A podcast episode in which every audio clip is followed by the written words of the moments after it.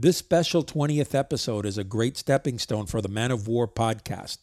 We focus on self confidence and how to develop it by eradicating negativity from our lives the warrior's way. Our in studio special guest today is Navy SEAL David Rutherford. David is an internationally known motivational speaker, best selling author, co host of the Never Quit podcast with Marcus Luttrell, and founder of Team Frog Logic, which has reached over 4 million people around the world. Now, David is electric.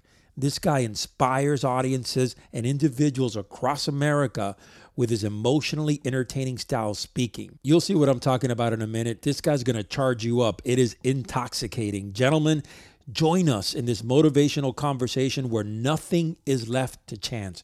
We cover down on self confidence and how warriors strengthen it for success in business and in life. Stand by. Welcome to the Man of War podcast, where we forge men into warriors and get them battle ready for the game of life.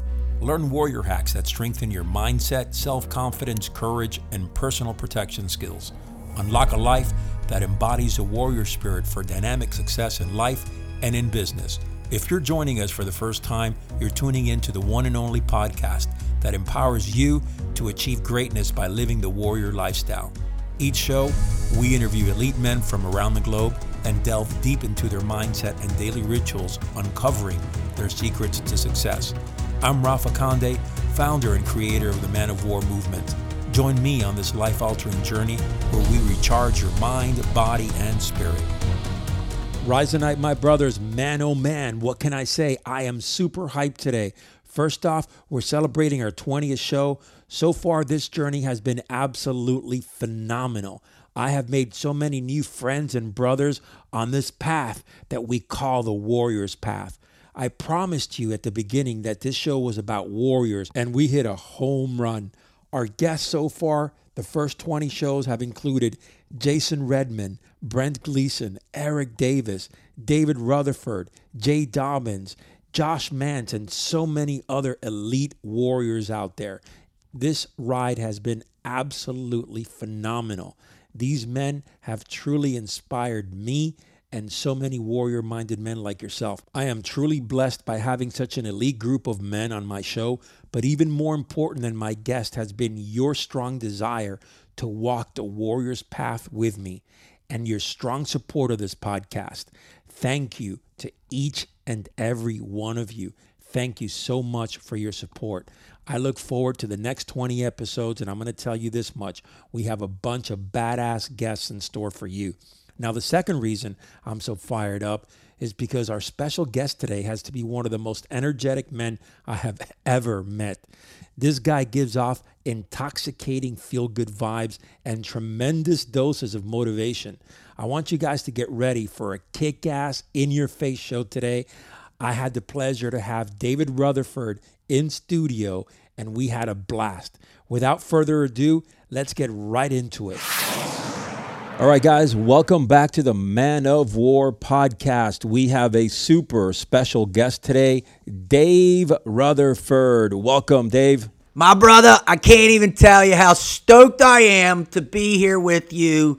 Not only be here sitting with you, but be in the academy, being in the place where you're going to start training human beings how to be badasses, how to be confident, and how to achieve in this world in ways they can't even dream of yet. That's what I love, brother. you are on fire, man. you take me up to that notch. That's well, the only way to be, bro, because your clock is ticking, man. I'm I telling you that. You know that. Absolutely. You've been on the street. You know how much precious time is what is valued at, dude. Absolutely, absolutely, man. And it is an honor to have you on here today. I mean, it's uh, we've been talking quite a bit before the show, and uh, man, you're you know what I love about you. You're a down to earth, humble guy, and but with such great experience behind you and the most important part is you go out there dave and you freaking share it with the world. And you put your you know you wear your heart on your sleeve and you go and you talk with passion. And uh, i tell you what i mean you are a man's man and uh, certainly honored that you're on our show here. I appreciate so, that. Thank you. let's get started. Let our listeners know especially the ones that don't know who you are. Roger. let us know a little bit about who Dave Rutherford is. Roger that. Uh, all right. So basically, grew up in South Florida and, and ended up going uh, to Penn State. I played lacrosse up there. My dream was to play football. That went tragically wrong because uh, there was a guy named Kerry Collins who was uh, the starting uh, freshman quarterback who ended up being the best quarterback in Penn State's history. Well, the, the guy now is pretty good, but I th- still think Kerry, you were better. Uh, it, you know, played 16 seasons in the NFL. So that smashed my dreams to even attempt to be on the team. And, and so as a result of that, that really uh, that great inability to experience failure and to not understand fear in a, in a, in a strong way or have a lot of self-confidence in that fact i quit on my dream and i just climbed and down and went into this abyss of depression. I was suicidal multiple times. I drank a ton. I used drugs and i was a mess. Now thank god my fourth year God kind of came down and I had my first kind of God moment in my life, which I'm very blessed to have had uh, about five of them so far. And he was like, "You got to you got to change your life." And that's when I decided to drop out of college and join the Navy. And then next thing I know, that was Ju- that was April 95 by November 95, I was at basic underwater demolition SEAL training out in Coronado getting my ass whipped on a regular basis. so did eight years in the teams as a combat paramedic. I was an operator. Uh, I was an instructor my final two years. Got out of the teams, moved back to Florida. Had crazy ass premonition that I was going to make a gazillion dollars in real estate. And, and you can you imagine a Navy SEAL uh, with somebody screaming at you for why they're not getting any people at your open house? No, that doesn't work. So I, I lasted about 35 seconds in that. Uh, and eventually, after, because I really, the transition for me in that time was was not good. I did, I did not handle that well. Uh, really struggled hard. Thank God I had a buddy of mine uh, about probably about a little over a year out reach out and say, "Hey man, come work with me at Blackwater." So I went to work for Blackwater, the you know the private security contracting company, and I was an international training specialist and developed curriculum for uh, Azerbaijan. I worked back in Afghanistan in the whole fall of 05. I trained in counter drug commandos as well as ran a building project. Um, and then did that for about two years.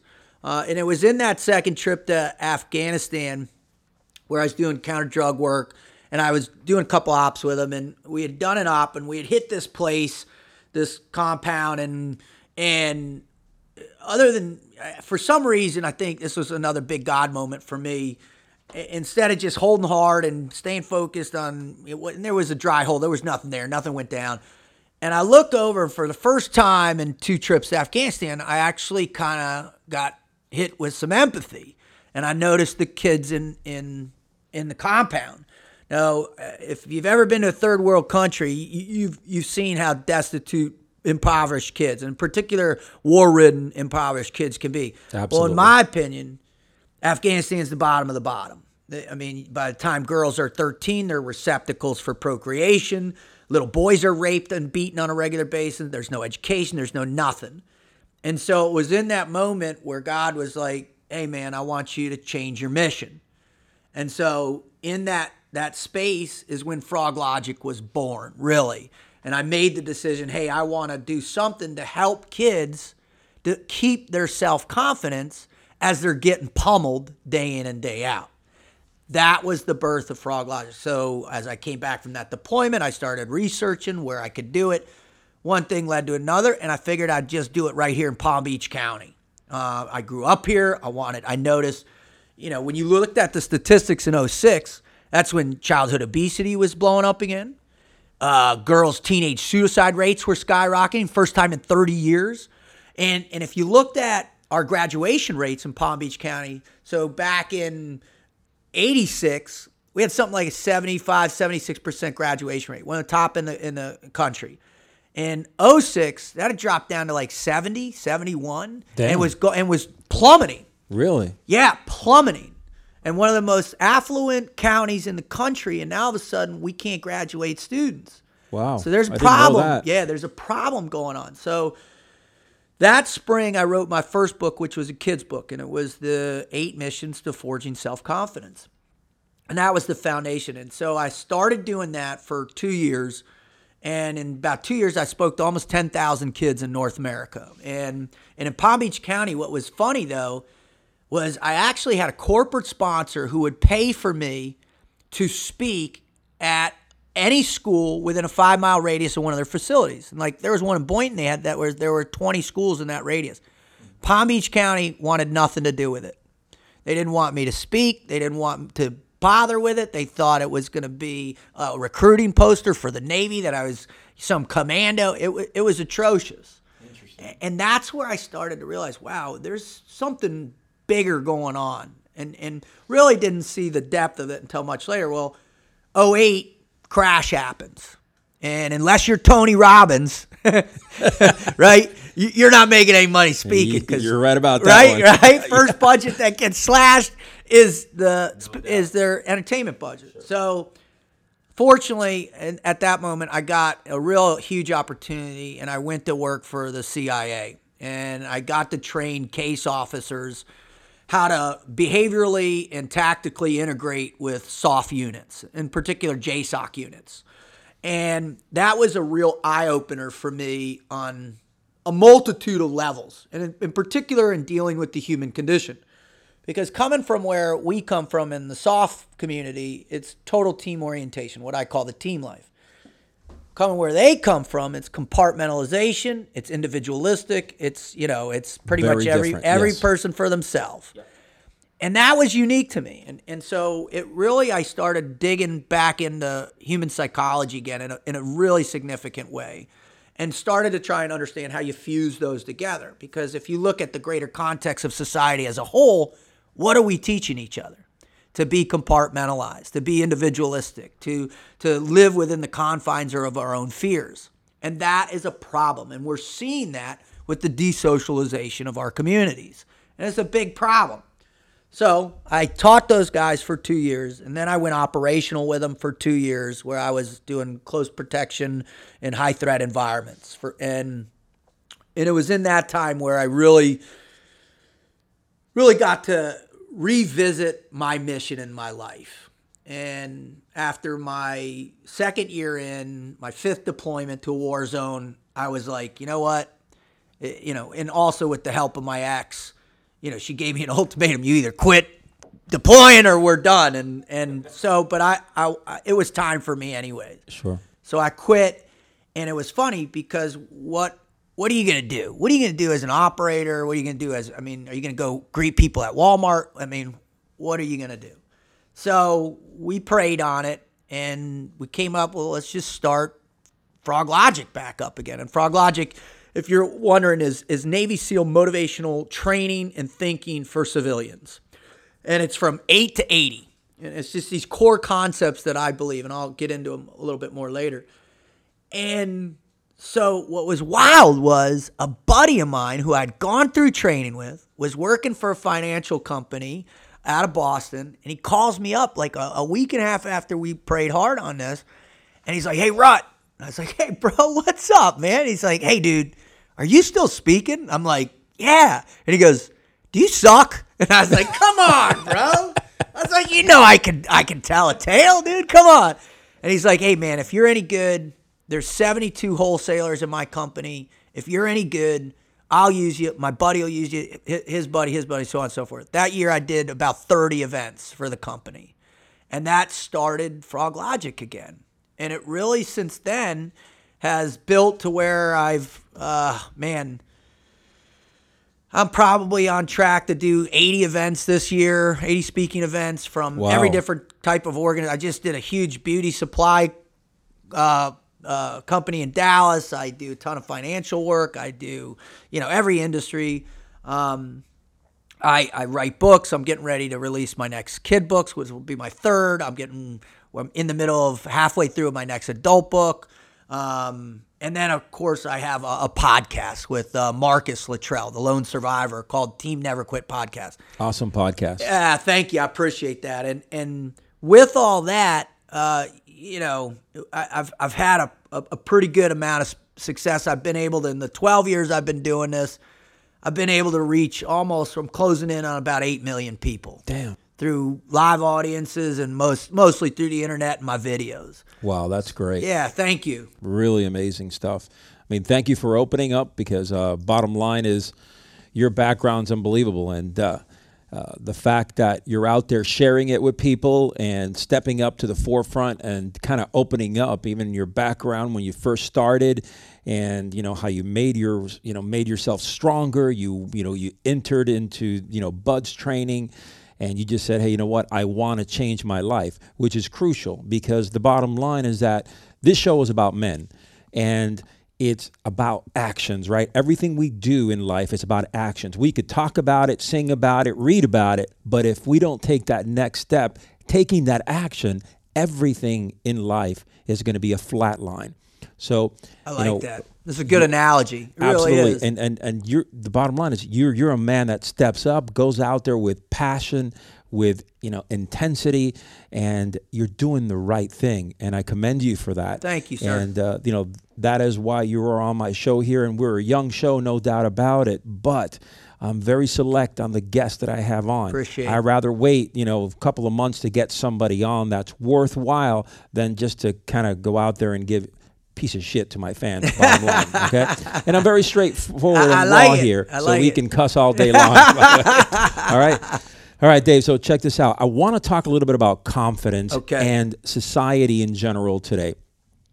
What I see personally is I see a weakness in the mindset and in the confidence of men.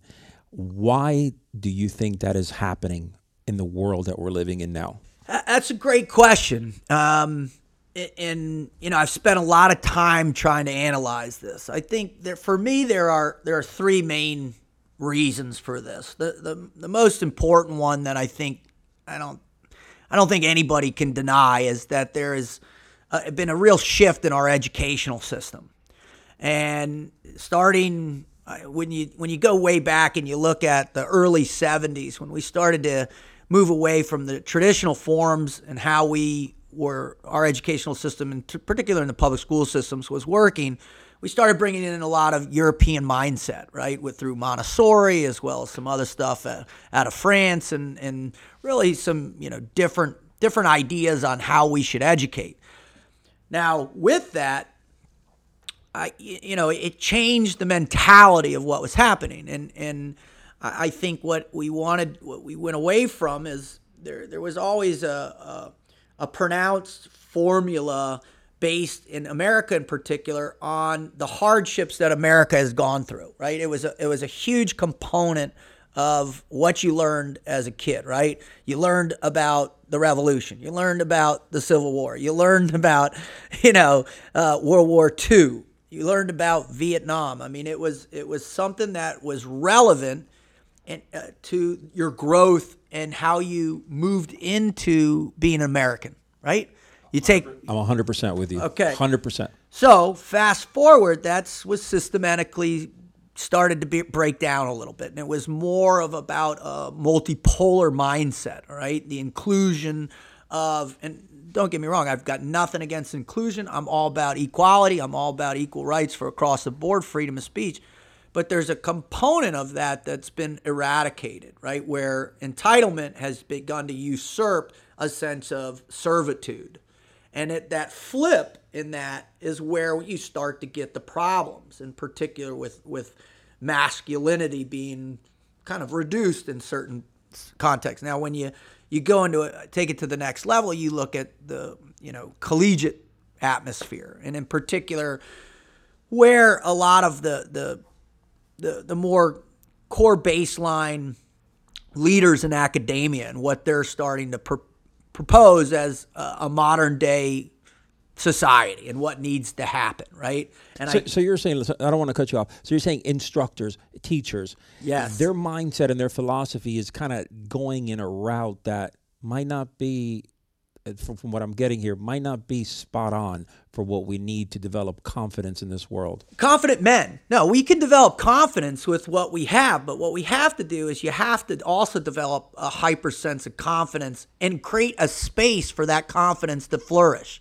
Otherwise, what you have is you have a 14 year old boy who can't sit still in his seat who is being constantly ridiculed and demoralized because he's not like the girl who can hold her attention span a lot better. She can sit, she's better at following directions, she's more constrained. That 14 year old boy who's bouncing off the walls, he's constantly in trouble because you, the teachers aren't feeding him a particular mind frame that he associates with. Got it. And, and, that's challenging. And when you're in those developmental years, and I'm not talking in terms of educational developmental, I'm talking about the identity, right? That's where young boys become good young men and where young men turn into healthy, sophisticated, strong men. And that confidence is built by enabling them to flourish in their own mentality, right?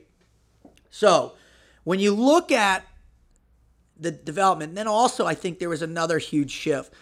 Discipline has really been kind of dismantled at a, at a higher level. And if you look in, there are a couple big, huge cases up in New York in the late 80s, early 90s, where the types of punishment you could render in schools, and I'm not talking corporal punishment because I'm not sure corporal punishment works and for young kids at all, you know.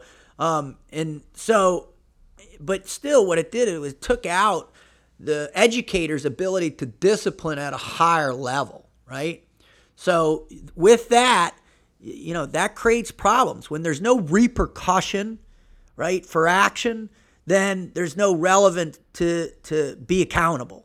If I can get away with whatever I want to do and there's no repercussion, then guess what? Now the funny thing is there's ultimately long range repercussion because when that doesn't pay off when you get to the workforce and nobody cares and you're like, "Oh, you're going to act like an idiot, you're fired." You know, that sure. that becomes the long-term repercussion, but they can't you can't see that as a kid. Makes sense. Makes sense. Yep.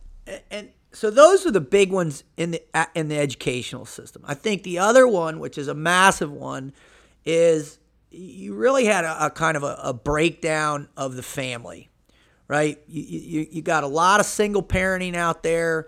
You have a lot of high divorce rates, and I think you have a lot of, of men that aren't playing a, a, a more pivotal role. In fact, I'm reading a book on called Positive Neuroscience right now, and it's um, by a, a study a collective, a research collective put on by Martin Seligman, who's the father of positive psychology from University of Pennsylvania.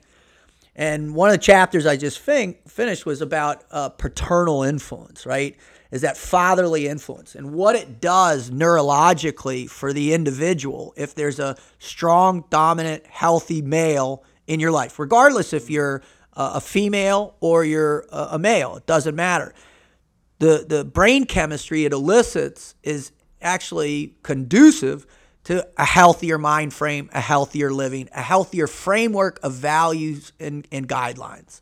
Not to say that moms aren't producing that energy. There's just a different connection neurologically that happens with a maternal instinct based on a newborn and touch and those creative growth years from, you know, birth to five, right? Got it. So that has been diminished too. In particular, in urban and inner city environment. All you got to do is go to these places and you see the the absentee father or the non-existent father in many cases and what happens to that that youth it, it, in particular young boys. It's devastating. Now where you have no father influence or lack of father influence you have an educational system that's predominantly female that caters to females right you, you, you have those lack of discipline. And then the, I believe the final one is there has been a dramatic shift in the media, in particular television shows, movies, whatever, that is is demascula, de, demasculating, demasculating, that's correct, right? Demasculating the image of the man as it's seen by children, as it's seen by other adults, as it's seen, right, by whatever. And now you also see there's a flattened, there's there's basically an all-out attack on any kind of authority male figure out there. I mean, it seems like in many different cases that there's these these issues. So that's a long-winded answer, but what ultimately it comes down to, I believe, is is is the individual and how they're able to construct what that image of a strong man looks like. All right. So for me, strong man influence initially from my father, squared away, hard worker, smart, intelligent, right? Next, strong male influences, coaches. I had this insane coach in high school, Gary Niels, amazing guy, right? Had another couple other, this guy, third grade, my third grade teacher, Mr. Wade, who's still at Addison Mizner all these years later, which is amazing. Uh, I had my instructors uh, in SEAL training, my the senior leadership I was with.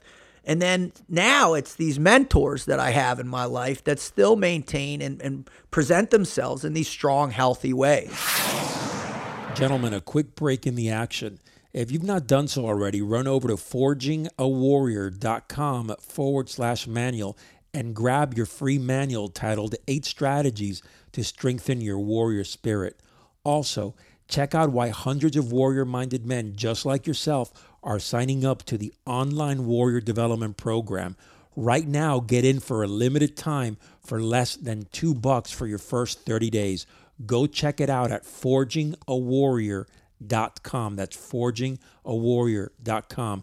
Both of these links will be posted on the show notes. Thank you. And now back to the show. So, having that framework, I'm able to build out a framework of what I should be, what what would be expected of me, and then also where the the, the biggest generating influence, and, and you're aware of this, your father for, is, are my children. What type of man do they need to see to, in order for them to develop a healthy concept of themselves? No doubt about it. I mean, no, no, no doubt about it. I mean, it, it's it's not a long-winded answer. It's it's a very good, solid answer because there are so many different facets that you know exactly happen. I mean, these facets all when they're broken down, it causes that lack of confidence in our society and the lack of confidence specifically in men. Now, we talked about the male father figure, and you've written multiple books on children. Um, I want to get into that just a little bit as far as do you believe, in your opinion, that a male father figure has the same effect on a boy and a girl? No, uh, no, because uh, uh, the the different genders they process information differently, right? They they uh, different chemical compounds are, are, are they're comprised of whether it's testosterone or estrogen. I mean, neurologically I think you're you're producing relatively similar, but the response patterning and the behavioralism involved in just how little boys and girls are different it's just a different process. So there are differences for sure. And, and again, I, will reference that article, which is it, it says substantially different, you know, um, physiological responses based on those different types of nurturing, right? So, I, what confidence is a tricky thing.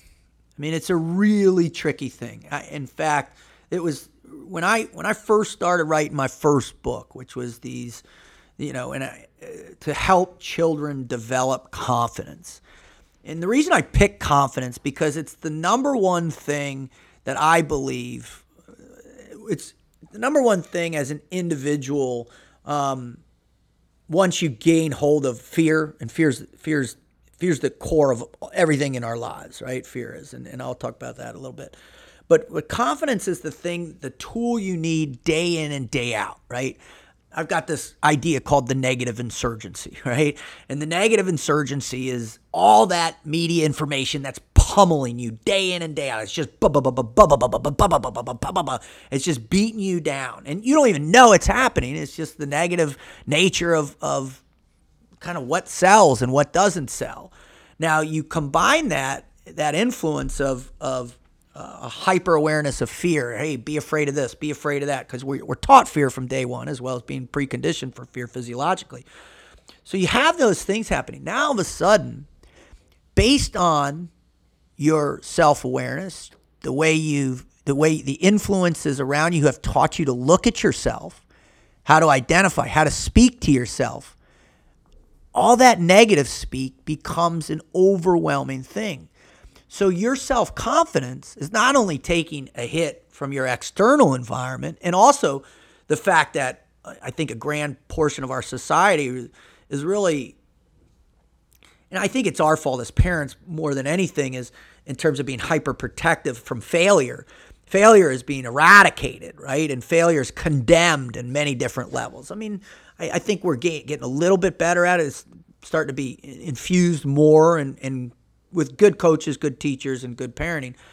But the, when you can't handle that failure and you don't have a strong framework of confidence, what are you going to do? How are you going to pick yourself back up by the bootstraps, get back into the combat of life, and take another hit, right? Where we see the real shift happen is from that fifth grade, right? End of fifth grade, the dynamics start to change. And then fifth, sixth, seventh is the is the is just the bright line for the development of that self confidence. If you if you don't have it intact in any particular way, you're you're you're going to be in trouble. Now you can do it theologically, right? Good religious kids have a better opportunity of weathering that storm for sure.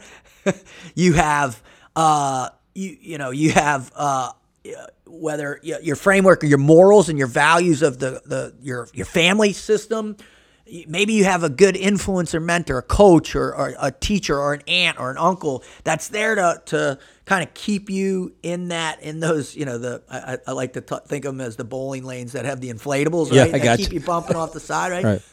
or if, if you're astute enough which it doesn't happen that much you realize that you need to be able to get back in the fight on a regular basis right now when I looked at all those issues, and, and the number one thing that is really devastating our kids is by far is this concept of desocialization through being connected, right? Oh yeah. Oh yeah.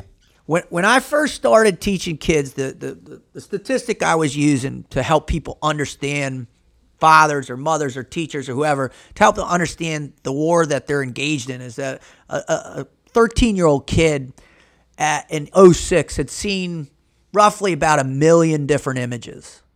Right? A million images. Think Damn, about that-. I didn't know that. Okay. That, that's a massive. I'm with you. That's a massive amount. I- Tremendous, I, look yes. back when you know I was growing up, and we had three channels, no internet. You No know, doubt. our images came from album covers or That's right. magazines that we would flip through, maybe, or our textbooks, the Encyclopedia Britannica. Yep. But a lot of it was just through uh, experiential education, what we experienced outside or whatever. Million images at 13, 2006. That number has doubled significant. I mean, it could even be approaching, and you know, we could even be higher than that. But I, I, it, so you figure 13 year old kid has seen 2 million images now because the average 13 year old boy is connected to the phone or connected to the internet or, or on six to nine hours a day. Sure. The average girl, 10 to 13. Unreal. It, it, it's Unreal. insane. So, as a parent, as a teacher, as an influencer of young men in particular, how are you supposed to break down those images and explain that they're, it's not a, it's mostly just a falsified, you know, m- manipulated idea of masculinity? Wow. That's uh, unreal. I mean, those numbers are just mind-boggling. It's it's shocking, but it's the truth. And we're not going to go back the other way, are we? No, we're probably going to get worse as we Gonna get worse, right? Yeah, Gonna get uh, worse. So, just quickly, what do you recommend? I mean, t- for a parent that has a daughter or a child, you know, that's seeing these images on a constant basis. Because I look, you know, at my younger daughter, and even you know my all my children. I mean, they're on the phone, like you said, all the time. And my younger daughter now, she's you know looking at her phone, not her phone, but our phone. She kind of scans through. We kind of give her baby games and things like that, but still, I mean, she knows how to use my phone just as good as I do. Yeah. You know, so and sometimes I'll catch her and she'll be scanning something else or she'll be on a YouTube video and I'm like, how the hell did you get in here? And you know what the statistics on YouTube are, right? So on every page of YouTube, there's a negative something. There, there, whatever. Whether it's a negative uh, list of words put together, negative imagery. Within one click, that you know, it, so that's like one out of we'll say 10 that's listed on the front page right? So it's 1 in 10 when you go to the next page it jumps to 60% po- probability that you're going to see some type of negative influence Wow. whether it's sexually negative whether it's lyrically negative whether it's whatever. You know we're and, and here's another one thing. With pop rap music 80% of the lyrics involved around treating women incorrectly partying getting drunk getting high all right 80% country music 65% of the songs have all that stuff in it all right so we it is what it is man No doubt about it. so what I did is I said, all right, what are the things that I believe really make up self confidence? And when I sat down, obviously, I, I went to a place where in college I had zero self confidence left. I, I'd cratered out. I didn't. I had no identity. I didn't know how to embrace fear. Zero self confidence. I had no uh, propulsion to be a part of a team. I had isolated myself. I, you know, depression, all that stuff. And so fast forward, going through SEAL training, gaining all that back, going to combat, gaining all that back, which shot it off on a different route, but that's a whole nother concept in terms of dealing with traumatic stress. But what are the fundamentals that are required to have a formula to rebuild your self confidence? Because every day your self confidence is going to get hit, right? You on the street, you might go one minute, have this beautiful call where you help somebody in a really extreme situation. You feel fulfilled. You feel that sense of that, hey, man, I just protected and served this person. This is why I love it. And then the next, you're digging a crack baby out of a dumpster. That shatters a self confidence as it relates to society and to human the human condition. Why does this happen? Why makes you question even your faith, man? But the reality is, you have to have, like anything, like any training platform, whether it's combatives or shooting, you have a structured platform to rebuild those basics to get you back in. So when I first started to evaluate what they needed, right, and now I believe it's it's every as soon as you as soon as you develop really logic and, and reason eight, nine, ten, it settles into a, a greater context of your when you really start to flourish in your space time continuum 13, 14, 15. Th- th- these really pay off. So uh, when I first did it, I came up with like something like 26 different things, right? I had 26 different ideas that you could go down and, and figure out. And then I started, well, this one's like this one, this one's like this one. And, and I whittled it down to eight where I believe there are eight core concepts to really forging your self confidence day in and day out. Wh- wh- Whatever you're going to take that hit, you're going to get knocked down.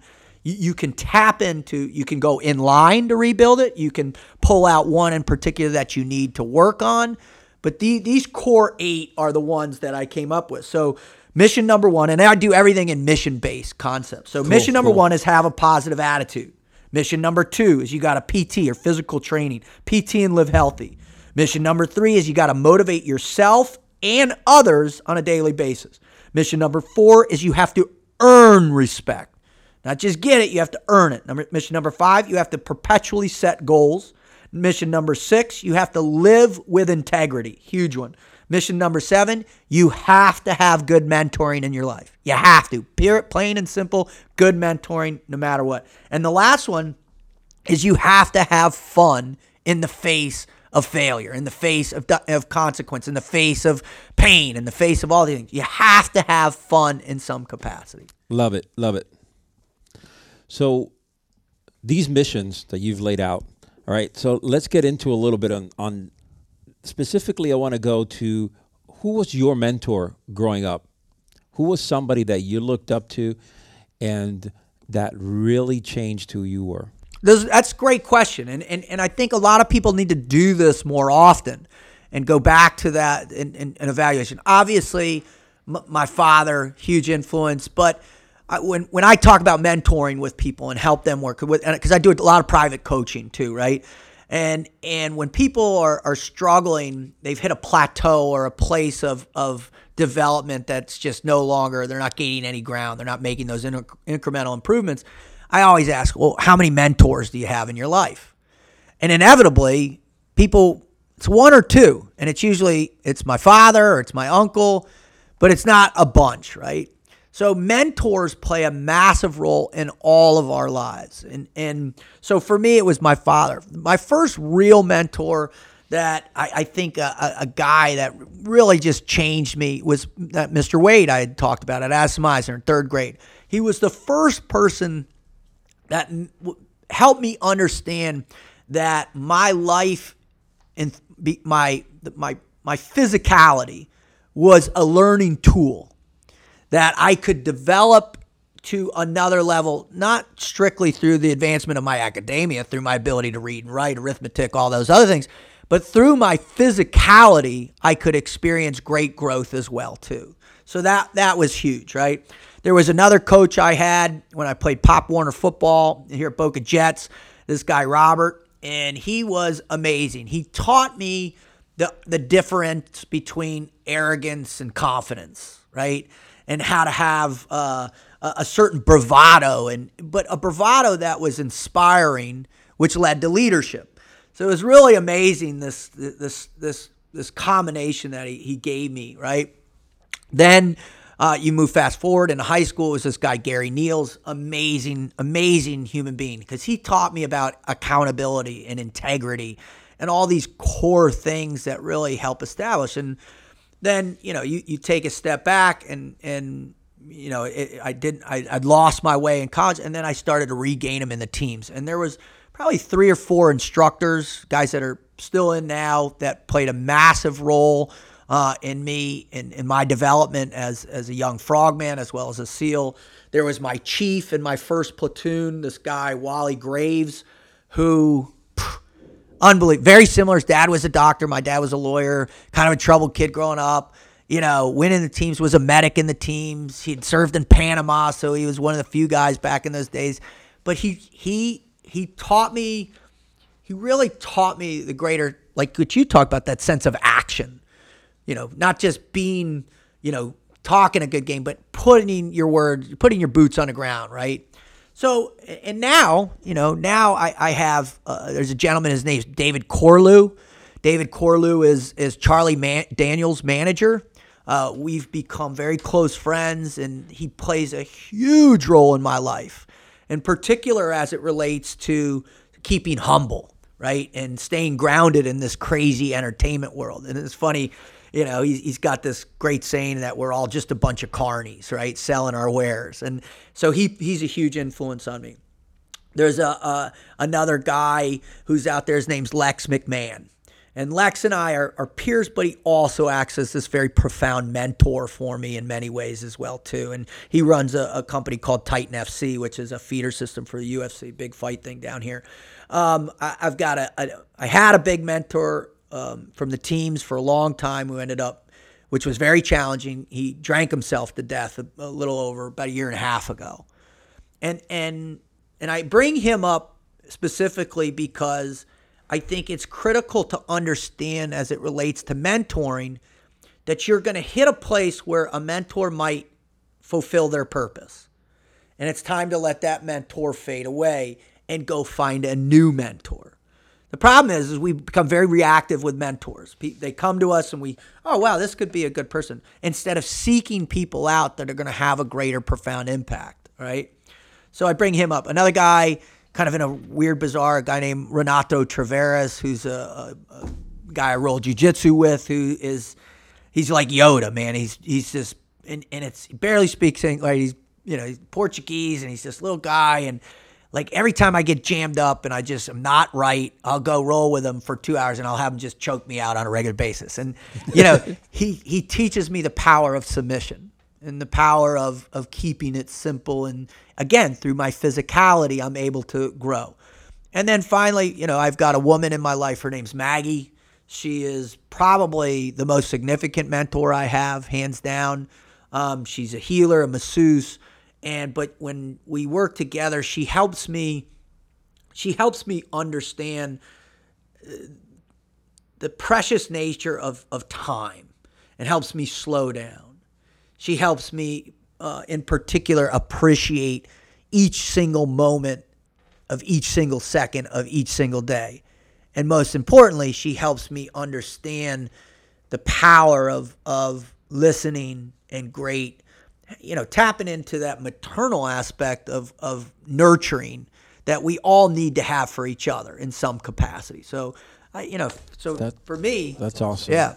I thank you for opening up because that that's some real deep stuff right there. I really appreciate that. You're- No, no worries, man. I, I, one of the things, and you keep referencing that ability to open up, and and for the longest time, I was not able to do that. I, I didn't believe it was the greater sense of what a warrior was about. Right?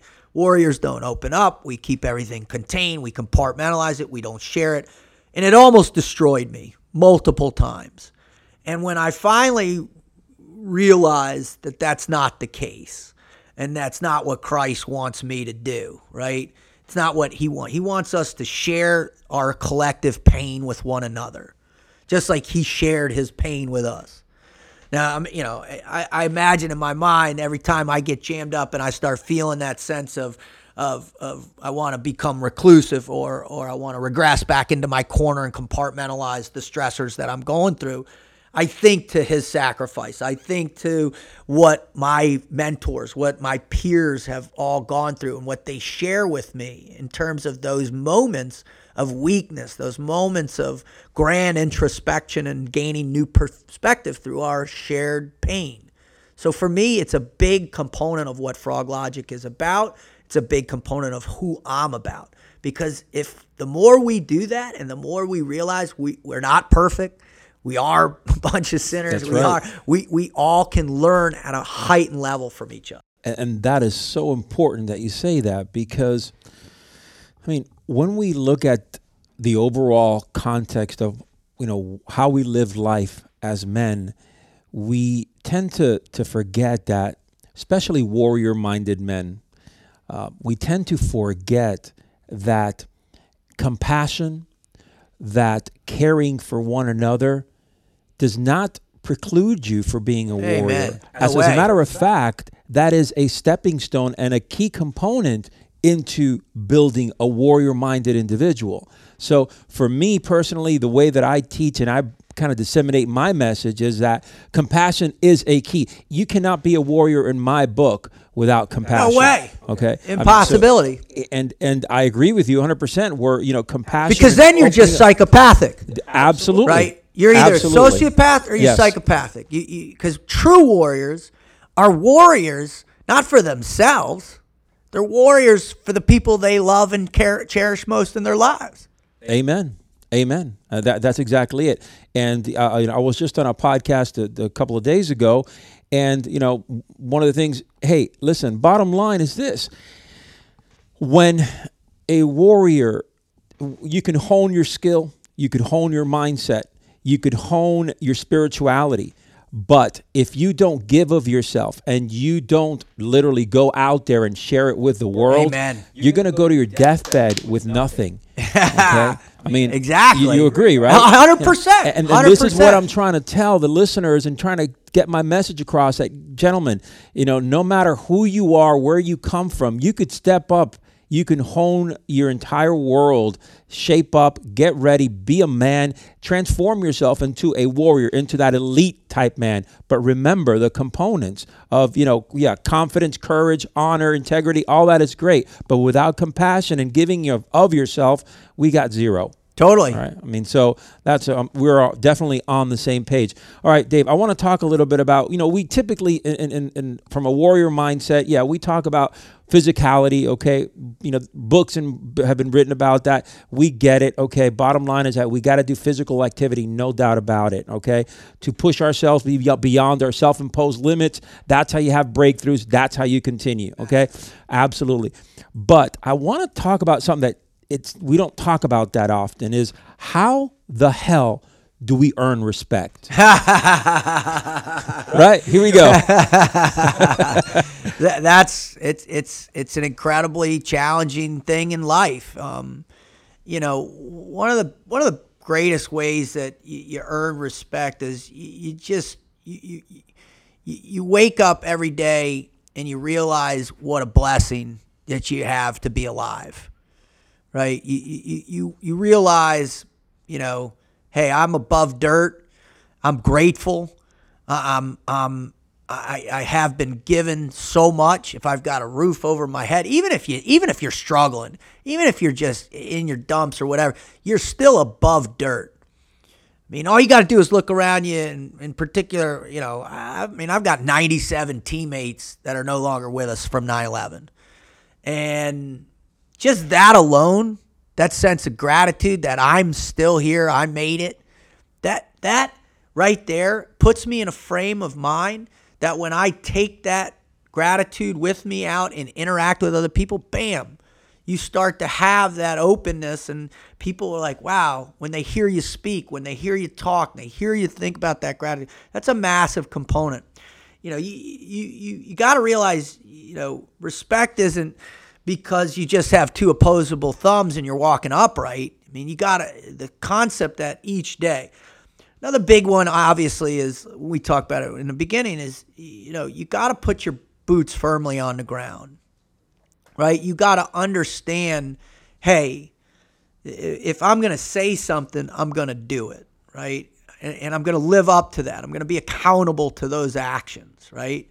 And and that's a massive part of that whole thing, right? Is is and that's the way you begin to to earn more respect. Um, you know, I think also there's a, a great golden rule. Uh, you know, treat others as you want to be treated. I think that's massive.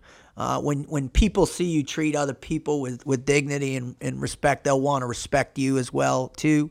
Uh, I know that's very difficult for men nowadays because we live in a perpetual world of posturing and and everybody wants to be the tough guy and everybody wants to think this or whatever. And man, it, you know, you get get get over yourself because there's always somebody tougher.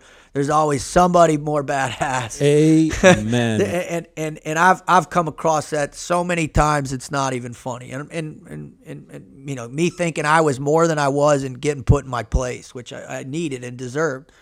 Um, and and really the last one, the last one. If you you truly want to earn respect what you got to do is you got to again serve others. Yes. Right? When when you live a life of servitude, it's automatic. Why do people automatically respect first responders? Tell me. It's easy. Because they're serving the greater good. They're they're, they're if you're uh, on the ambulances or in the ERs, you're you're getting people that are really struggling in life on a day in and day out basis, and you keep going back for more, right? If you're uh, a firefighter and you're running into houses that are on fire, still the craziest thing in my whole brain I've ever heard. But if you're running into fire to save someone else's property who might have been delinquent from their own whatever, that's right, and you're risking your life for their Yes. property. I mean, think that that in and of itself gains respect. Police officers, I mean, on the front lines of maintaining the fabric of our society and our civilization. Operators, people in the military. You know, this is a small contingency of the population, but yet they're all held on the pedestal. Why? Servitude. Who are the people on the lowest level? The, the, the people that are exorbitantly rich or wealthy, that are, you know, that are manifesting that materialism in other other people's faces. And where does their where does their level of respect go? It diminishes. There's a desire and uh, to to have whatever you believe that perception of happiness to be, but it's not accurate. It's not true. The greatest way to earn respect and to feel respected for yourself is that development of servitude to serve others. Beautiful, beautiful, great, wise words right there, listeners. I mean, you just heard some definitely enlightening stuff right here, man. All right, let's go on to you talked about having fun. how do we do this? I mean, how do we step it up? That second and third tier, right? How do we have fun through li- through our lives? Well, I mean, first off, you got to be a laugh it off. Uh, I mean, one of the forgotten kind of gifts of, of life is just sheer laughter. And now I'm I am so blessed with my two daughters that you know they giggle and laugh all day. They, we still we talk about poop and pee and it's still hilarious, right? And toots. I mean, farts are funny. What are you gonna do, right? So. And, and me getting to that space where I'm like, all right, stop talking about that, you know? And I'm just like, wait a minute. These two are fully engaged. They're having a ball. They're having a time. And because I, I, I, something inside me wants to contain or control that, right? I'm Sure. like, No, go. Let's have fun and just whatever. So, and then in your own life, right? Not taking yourself too seriously. Really understanding that, hey, laughter is is a huge component of of and, and one of the things I always ask when I give this speech, you know, for I, you know, when I first start out the slide, I said, when when was the last time you actually like peed in your pants from laughter? That's a great question. Right? Right. Or, or when was the last time you, you laughed so hard you were like, you know, you did the snort, or your gut hurt so bad you were hunched over? For sure. In many cases, I ask this question, people can't remember. Now, if you can't remember when the last time you laughed like that, that's a problem. That means your life has moved in a direction that's really, really, it, it, you're, you're not having fun. Now, one of the great things is they, everybody's like, Dave. Well, I mean, obviously for you, you you have fun all the time. You're you're following your dreams. You're a speaker. You got big pie, all that stuff. And I said, no, I, I struggle just like everybody else. In fact, you know, because of all the stuff I've gone through, I, I struggle a lot. Right? Eh, you know, I just came through a, a really tough, arduous personal year with divorce and and huge struggles for most of the year. But it was in the moments where my friends or family or whomever could get me to laugh that I felt human again. Sure. And and if you don't believe, oh, there are what there are 15 gazillion studies by some really smart cats up at Harvard and Northwestern and Stanford who have proven, proven that laughter enhances your life in every capacity, physiologically, yes. emotionally, and spiritually. So that's a big. Another one is is competition right? We, we live in a society now that's more and more and more and more moving away from the external component of competition as a healthy manifestation of fun, right? And and every, you know, in particular, the big one I always hear is everybody gets a trophy as a kid, right? Everybody's a participant, everybody's a winner. No, that's not the case. And all you're doing is a disservice to that child because you know you get the in in your work life and you you do a project wrong and you're like no that sucks. Get out of here. You're gone. And then all of a sudden you're crying and you're 34 years old because you you you didn't get picked. Yeah or you got to run through that safe space. right right? I mean nonsense. It's not competition no is innately humanistic. We have been competing for survival since day one brother. It's part of how we're wired that's why I love combatives, martial arts, and jujitsu, and all the all these boxing and Muay Thai because you're going to get in every day with somebody who's going to whip your butt, who's going to tag you on the chin. You're going to feel the immediate physical sense of loss, right? That you're not as good as you think you are. And that is fun because that helps you realize the truth of what your environment actually is. And so competition is essential. You got to have competition. Um, you know, another huge one is taking risks, right? That has been whittled away from so many people out there. It's like, hey, don't take risks. Do the safe thing. Don't do this, you know. And and when you don't and you know, brother, I mean, you went from Wall Street to a police officer. You can't get a bigger risk than that. But in that risk, in that sense of servitude, your life changed for the better. You were awoken to a greater sense of who you are and yourself. And I'm sure, although in the in the madness of being a police officer where you were and all that, there were moments that were just you couldn't put a price tag. There was so much fun graduating the academy, getting your uniform, being out on the beat, making your first arrest, you know, helping take crime off the streets. That's fun stuff.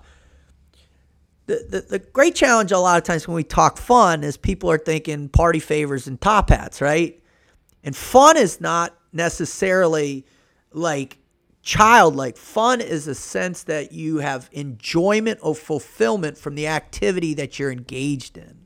Very true. So that's important. And then the last one Very by true. far is the great the people that are having the most fun in life. And, and I've been researching this around the world are, are the purpose are the purpose driven people, the people that have a heightened sense of purpose through servitude and who really love the people they're working with, they love their family members. They're able to tap into a core sense of love on a day in and day out basis and talk about love.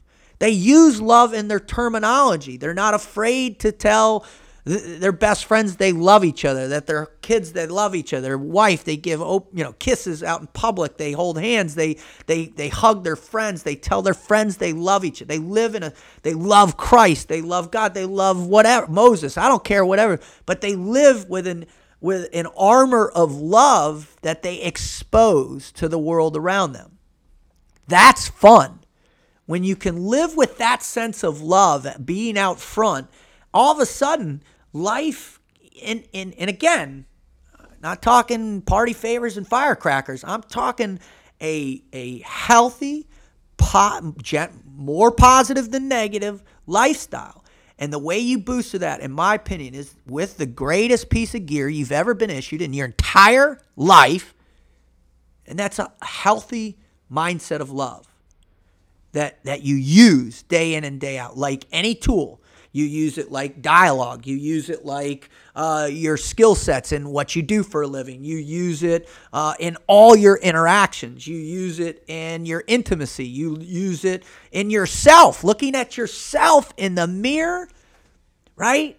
And not to say that, you know, you might be overweight or you might be struggling mentally or you're spiritually devoid that you, you, you know, I, I, I love myself and I look good. Whatever, you know, that's not what I'm talking But to really say, I love myself enough to get in the fight. I love myself enough to push harder. I love myself enough to be a better person. And when you utilize that concept of love openly, like a weapon, literally like a weapon, you, you, you start living with a self confidence that, that cannot be denied. That's awesome because everything that we've talked about in this episode here, it's all about sharpening the sword. It's all about sharpening that mindset. And believe it or not, these are key components that help build and transform a man to a true warrior. Hands down. Hands awesome. down. Now, one of the things that also is, it, and I like this, I use this a lot, and you know, all my social media at Team Frog Logic. If you're out there, please go check it out. I give a daily dose of motivation every single day almost on Instagram and Facebook. Um, one of the things that I, I you know, you, you have to realize with this is there's a duality of existence. We, we live in a, a perpetual state that's changing from one side to the next. It's always shifting, right? And and and you're going from the positive to the negative, the positive to the negative, the positive to the negative. And so within that that that duality, you have these three core components of your life, right? The physical self, the mental self, and the spiritual or emotional. I like spiritual more. Um, and and so as you imagine that flip flop going back and forth, so too is that triad that I believe is resting on this you know this razor's edge, this pinpoint razor's edge and so when the negative insurgency gets you, it throws it way off out of whack on your spiritual self or way out of whack on your physical or your mental self. So you're in this constant, just kinetic environment of change, right? And one of the ways to balance that stuff out is is to look at life in its duality, right? So as you're sharpening that warrior mindset, you also need to sharpen that poetic mindset too. So I, I like to think of myself as the poet warrior because I'm I'm doing everything I can to put down that shield now because I'm tired of carrying it. I want to get rid of the ruck and start having a greater influence as a, as a, as a teacher now. Um, but I still have it. I can still flip the switch and go to it if I want, right? But the greater context is to live in both worlds. And so it's key for those of you to realize like one, another thing if i got a real badass that's struggling to integrate into back i work a lot with veterans really struggling to integrate back into society they don't fit in they don't they can't find friends man i'll start with the most basic exercise of anything i'll have them write a poem. Now you can imagine a dude that's got five or six combat deployments when i say to him hey bro i want you to write a poem they're like "Rut, go to hell. I say go to hell or maybe we can sell. I don't know what but you're gonna tell. You know, and I, see how easy that is. And so they'll be like, there you uh, go. so the idea is we have two sides of our brains, and it's it's key to utilize both in our development as as humans, in particular as men. Um, to use that creative side, to use that side. Now, you don't have to write a poem, you don't have to paint a picture, but you have to go out there and and and be creative with your friendships, be creative in your relationships, especially be creative as as uh, a parent.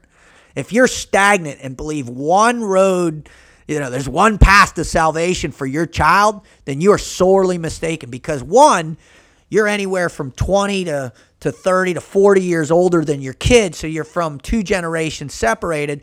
So, man, you, you got to think in, in a whole different light. And part of developing that creative sense will enhance that warrior's ability. And it'll also make you, and that warrior, make you fight harder for what you truly love. Love it, man. Love it. Amazing. All right, listen, I'm going to ask you something that I ask every guest. Awesome. All right. What is your definition of a modern day warrior? Interesting. That's great. A modern day warrior to me is a person that is doing what they need to do, right? They're they're maintaining their their rent, their mortgage, they got a, a healthy job, they're productive members of society, they contribute, right? they can bitch and moan a little bit, as we all need to. We need a little bit of stress, you know, de stressors. But for the most part, they're actively participating in a positive way and contributing to the advancement of our civilization and our society, right? They vote, they pay their taxes on time, they're, they're good neighbors. You know, all those things are key aspects of the core. Now, what makes a warrior is somebody who takes that and then steps it up, who actually goes out there and improves the lives of others. Because by its nature, that's what a warrior is, right? A warrior is a protector of the group, the tribe right? There's always a tribe. And the warrior's the person that protects it. They'll go out away from the the confines of the the little village, of the little society, your neighborhood, your core group of friends, your peer influence, whoever that is, you're going to step outside that and protect it.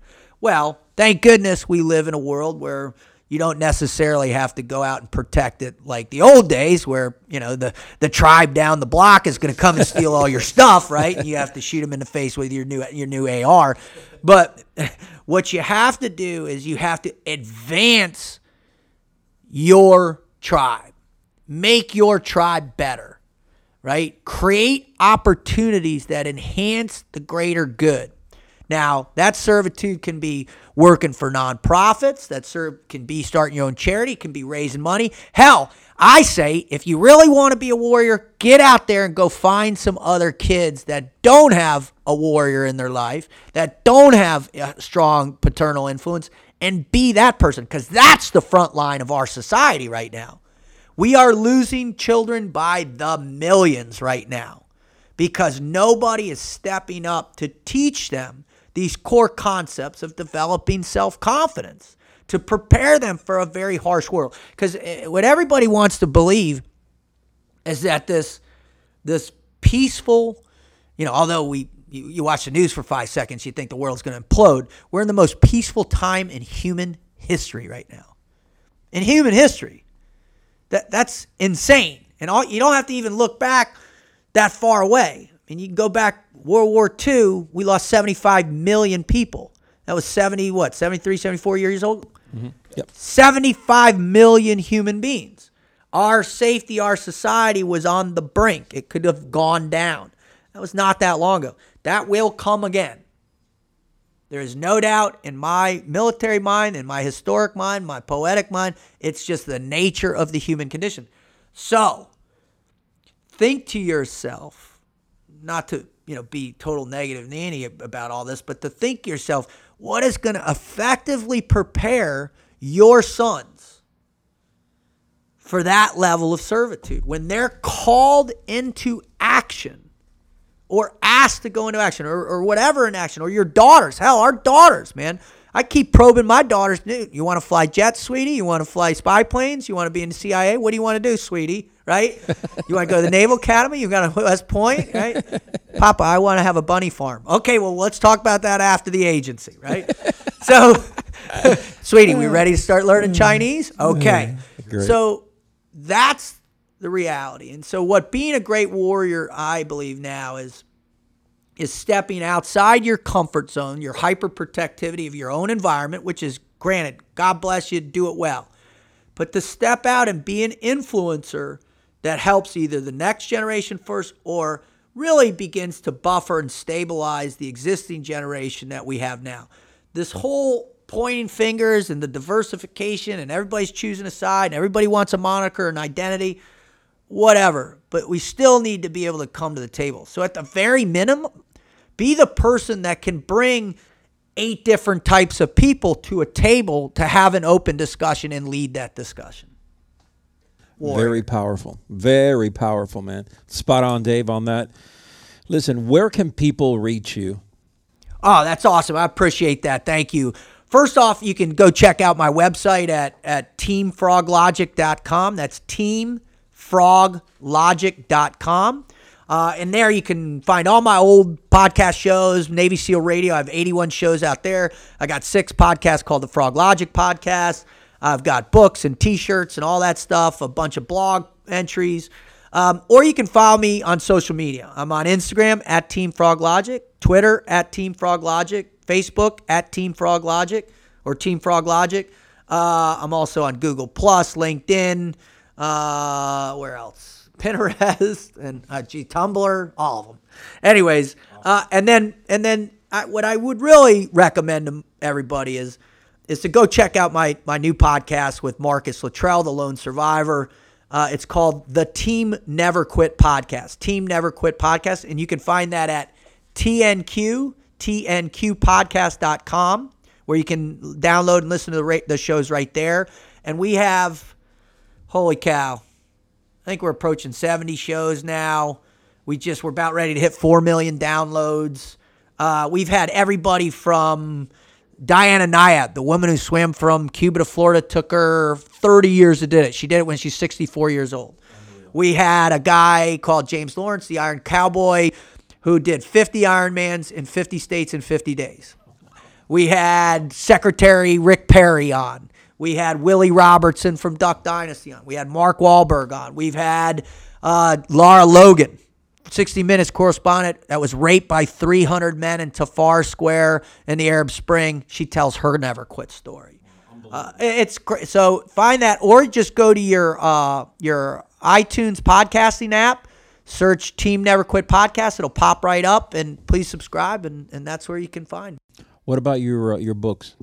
So I've got my I've got a kids book, uh, the self confidence book that I pulled in. We're redoing that, so that's off the shelf right now. But I've got a a, a because we're, we're doing it, and I've got a cartoon character called Doc Frog.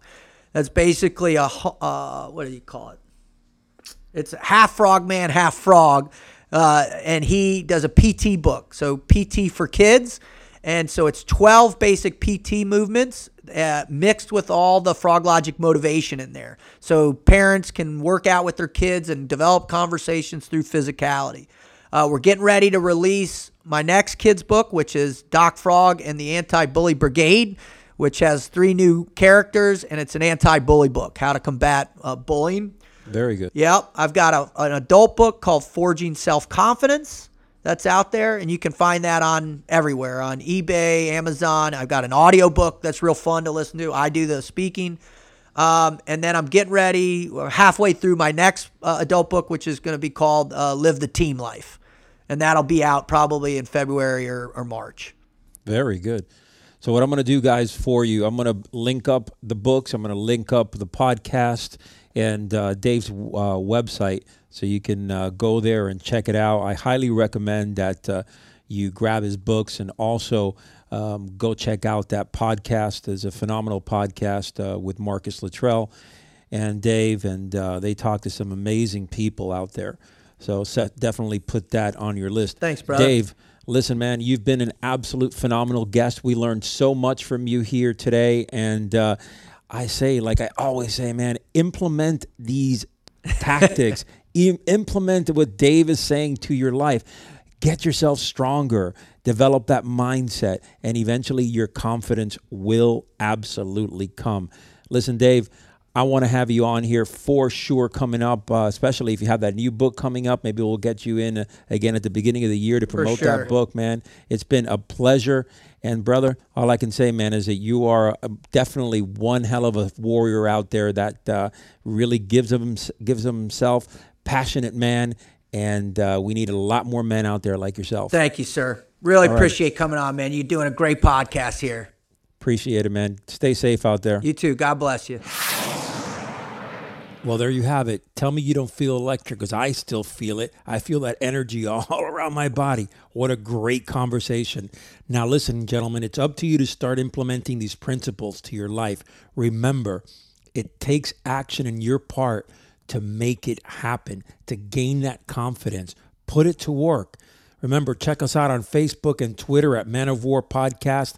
Also, go grab your free manual titled Strengthen Your Warrior Spirit at forgingawarrior.com forward slash manual. Check out our new documentary at forgingawarrior.com forward slash warrior film. And of course, go sign up for the Warrior Development Program. You have my word, you're not going to regret it, especially for $1.99 for your first 30 days all the resources, virtual training lessons across the board, and hundreds of other warrior minded men building this network. You're going to love it. Go sign up at forgingawarrior.com. That's forgingawarrior.com. Until next time, remember your life may be challenging and full of dangers, but never retreat. Your last battle may be your greatest victory.